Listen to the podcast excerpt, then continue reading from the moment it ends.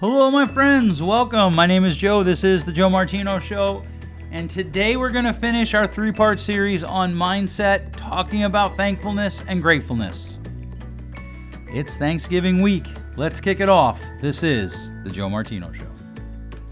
You're listening to The Joe Martino Show, a podcast dealing with all things emotional, relational, and human nature. Joe is a licensed counselor in the state of Michigan, specializing in relationship therapy. He is also the author of the book, The Emotionally Secure Couple. All advice offered in this episode is offered for entertainment and educational purposes only. Enjoy the show. Okay, let's kick this off. We're going to talk about thankfulness. Say we're in the we're actually at the end. I almost said we're in the middle. We're at the end of a three-part series. This is the final installment. The first one was dealing with our mindset. What do we do when things are good? What do we do when things are bad? How do we catalog our thoughts? How do we catalog our emotions? What's going on in our head? So what's happening? What's our brain telling us about it? What are the things that we're doing that are moving us forward? And how do we keep track of that? Uh, then the middle one was what do we do if we're the negative person, right? There, there are people, I was thinking about this today. I was scrolling through Facebook, and I've told you how I handle Facebook. I tend to just unfollow people who are. Uh, who are just constantly, you know, baiting the waters, so to speak, looking for war. And I've even left some groups. Like there was this one group that I was in, which was really about supposed to be about being Italian, having Italian heritage. And the people in it were just mean to each other over stupid stuff like gravy versus sauce or Parmesan cheese and, and all these things. I was just like, I don't need like I don't need to watch people fight to be entertained. So I just I just leave the group, right? If it's a person that I know, I tend to unfollow them uh, e- even if they're telling a story that I agree with, but they're doing it in a, in a bad way. Uh, uh, this this morning on my way into work, uh, my wife and I ride in together, and we were talking about people we know that that do things that the story they tell we actually agree with, but we disagree with how they do it because they tend to be very passive aggressive. Hmm, I'm not sure I remember where this is in the Constitution, in the Bible. You pick it, they say it. Uh, and and how can you be a good person and vote for? How can you be right? And and and and we tend to to want to universalize things, and they tell a story in a way, and so I just don't follow them. I just don't have time for it. Um, one of the things I was just talking to somebody about the other day was, at some level, I find Facebook amusing and entertaining, but at another level, I've got to consider what it does to my soul, if you will, what it does to me. And so I, I can just undo it. I can just scroll by. I don't post about certain topics. Very rarely will you see me post about political topics. Very rarely will you see me post about COVID 19 unless it's somehow connected to the mental health field. And part of that is, is because I have a belief about what my Facebook, my what my social media should be used for, and and so I have some filters there. And so that middle mind, that middle episode, last week's episode was, what do we do if we're the negative person? What do we do if we realize we have friends that are negative people? I got a ton of emails about like, hey, I think I need a new best friend. Hey, my husband. Hey, my wife. And and it was amazing to me how I was having conversations with people who were like, man, I just called my best friend and it was awful. Uh, I just called this person that I've known since third grade, and I don't know that I ever want to talk to her again. Um, hey, I just called my brother. This was the second one. I just called my like these are people I'm running into, and I'm not sure how to do it. And I think in part it's because phone calls are on the uptick because we are more isolated. Uh, we are more uh, um, under stress. I think in 2020 would be a fair word because of, of all the lockdowns, because of all the quarantines, because of the, what feels like a constant threat of a disease. Just heard a story about how a guy who looks up to another guy was chastised for wearing a mask um, at church. And uh, it's funny because that same guy saw me with a mask and he didn't chastise me. I, I don't, I don't know why. Um, I, I would have loved to have had that conversation with him. Uh, but but you know, and, and so there's stress there, and there's this negativity. What do we do when we figure out that people in our lives are the negative people? Which does come to a a, a point that I want to make, and that is, or not a point, I guess just something I want you to be aware of. And that is that I was recently asked, how do I teach my children to identify toxic people? One of the things that I hope my kids learn is that they should just cut toxic people out of their lives. Some people look blatantly toxic. Like you don't have to talk to them long and you're like, oh, this is a toxic person that I should avoid. But there are a lot of toxic people that are popular and that they don't look toxic at first or for a while. And if you were to call them toxic, people might look at you and be like, "Yeah, I don't know. Uh, I have a friend who I believe listens to this podcast. I know his wife does. Um, and I've literally told him that a guy we know, I'm like, dude, that dude is spiritually abusive. He's not a good guy. And my friend's like, I just don't agree with you. Okay, you're wrong, but that's okay. See what I did there? Uh, that was a little bit of humor, people. Relax. I don't want to get emails about Joe, you could be wrong, because I know I could be wrong. I'm not on this one though. And and the thing of it is, is the guy, he he talks a good game, but I meet his victims in the room, and I realize my friend doesn't because he's not a counselor. So what do we do? How do we identify toxic people? That's going to be an episode that's coming up, but I've been getting a lot of feedback about that. And I think part of it is because the holidays are coming and I'm getting all the emails. What do I do? What do I do? I don't like my in laws. Don't go. Well, my husband, I don't care. Yeah, but that'll start a fight. Only if you agree to fight with them. Don't go. You cannot fight with someone if they won't fight back. So don't fight. Just don't fight back. I know, like, people act, look at me like I'm crazy when I say that, but literally, let your husband do whatever he does. Let your wife do whatever she does. Just don't fight back. Just say, I'm not going to fight with you. Well, that's not fun. Nope, but neither is fighting. Right? And so draw these boundaries, identify the toxic people. We're going to talk about identifying toxic people in an upcoming episode. I, I think that's a great topic to spend some time on. And part of that is uh, here's a really good test Are they more negative than they are positive? And I don't mean fake positive. If you listen to the episode, you know that. But are they more negative than they are positive? If they are, then there's some level of toxicity there. That's how it works. And that middle episode dealt with that. You know, what do, what do I do if I'm the toxic person? How do I change that? And today we're really going to talk about a surefire way to change that. If you are, and even if you're not, uh, there are so many benefits to being grateful. We know that whether we're grateful or ungrateful, it literally changes our brain one way or the other. So it, it's kind of like, you know, uh, people who engage in unhealthy physical behaviors tend to get unhealthy physical results. People who engage in ungratefulness, something I would call an unhealthy mental behavior, tend to get unhealthy mental and emotional results. I'm not saying that if you have emotional distress or if you have emotional struggles or mental illness, that it's it's because you're ungrateful. But there are probably some people that it is true of, that they are so ungrateful that it has it has wired their brain, it has infected them in such a way that they have run into trouble. And so today, first of all, I want to talk about what I want you to do, what I want all of us to do, what I'd love for all of us to do, and that is to just take time at the end of each day to record three things that you're thankful for. I have an app on my phone that I journal in. I've been doing it for about two years. It's called Day One. Uh, I enjoy it. It is a subscription service, and it can be pictures, you can do audio, you can just write. Uh, but one of the things that I like is you can create templates. And one of the templates that I created was three things that I'm thankful for. So when I hit the button for a new post, it comes up, I write those three things in, and then I kind of just journal my day. I don't do this every day, but my goal is to do it four out of seven days a week. And it's a helpful tool to help train my brain to be on the lookout for thankful or for things that I can be thankful for. And what this does for you is it changes what your brain does when you're not actively thinking about what your brain does. One of the ways that our brain runs is that there's like a silent mode that runs when we're not thinking about it. And if you want, you can read Adam Grant. Uh, Daniel Siegel has written some on this.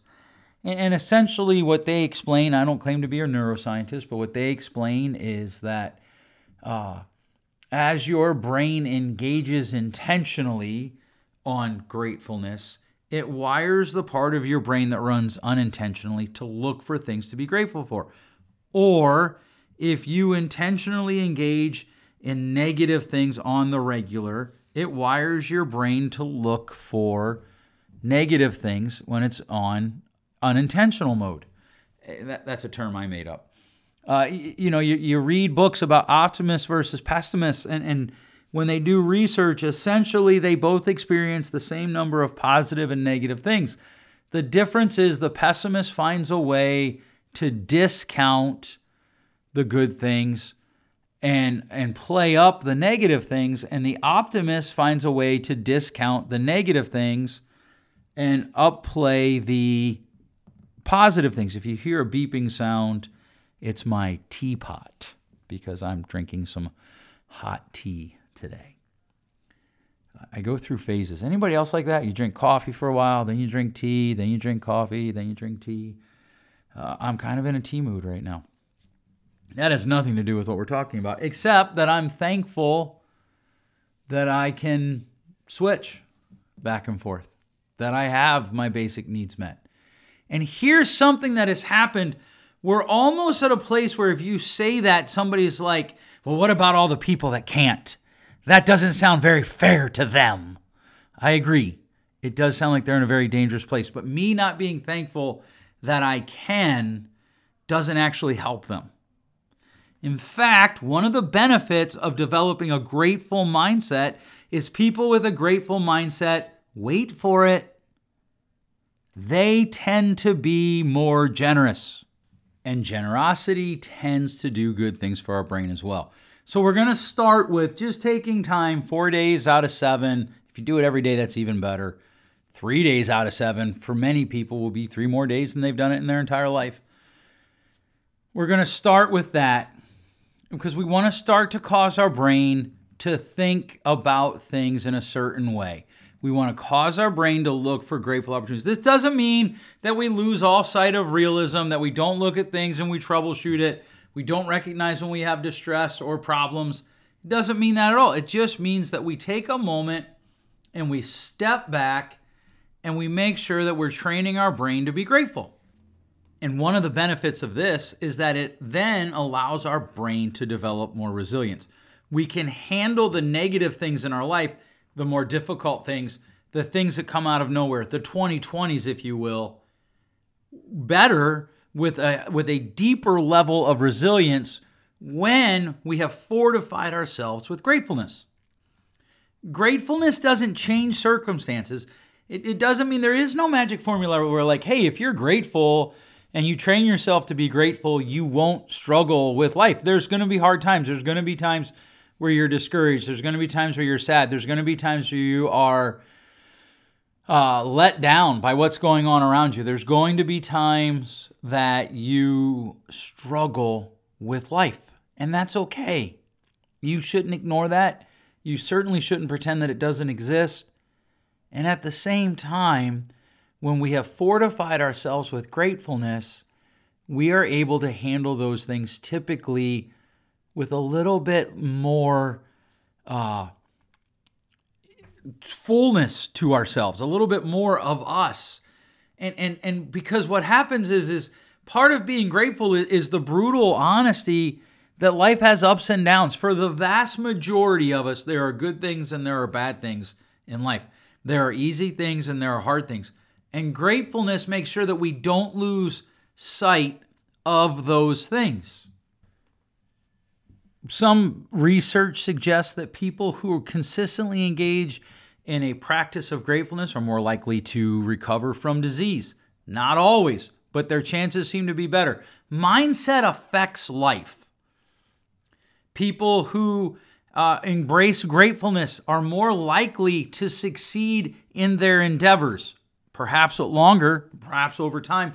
But these are these are research and and know, more likely is a scary scary two words. But I'm not saying if you're more grateful that suddenly life's going to be you know pumpkin pie and uh, vanilla ice cream. Hat tip to Thanksgiving dinner there, but there is an approach here that says life is going to happen to me There's going to be good things and bad things, and I need to decide how I'm going to approach that. The second part of this is I want you to set a goal for once a week to send a letter, an email, a text to somebody that you appreciate them, that you appreciate something that they're doing, that somehow there's something that they're doing that you appreciate. I want you to tell them that you're grateful for them. This benefits you and it benefits them. Almost everyone we meet is desperately insecure and in need of affirmation. Almost everyone. And what this does is it creates the opportunity for you to give them some of that affirmation. It gives their brain a happy chemical dose. It gives your brain a happy chemical dose and it helps build our resilience. If, if you just think I'm out in left field here, I want you to look up Kelly McGonigal. I want you to look up her video, How to Make Stress Your Friend. Most people, when they when they watch it, they tend to get pretty upset at the beginning because she essentially says that stress is neither good nor bad for you. It's simply in how you approach it. That's mindset. Uh, even the people where she's giving the speech, it's kind of funny because when she first says it, everyone laughs. And then as she continues and she continues to throw up research for them to see, they tend to they stop laughing. Right? So Kelly McGonigal, How to Make Stress Your Friend, it's a TED Talk. And then I want you to look up Shawn Achor, uh, and I think it's The Secret to Happiness, also a TED Talk. He's got a book out. He has a whole research clinic. Kelly McGonigal has a whole research clinic. She's a Stanford professor. She's been, uh, she's she's talked to Google, the company, um, as far as like, hey, this is ways to help your your employees uh, be happier at work, be more efficient, etc.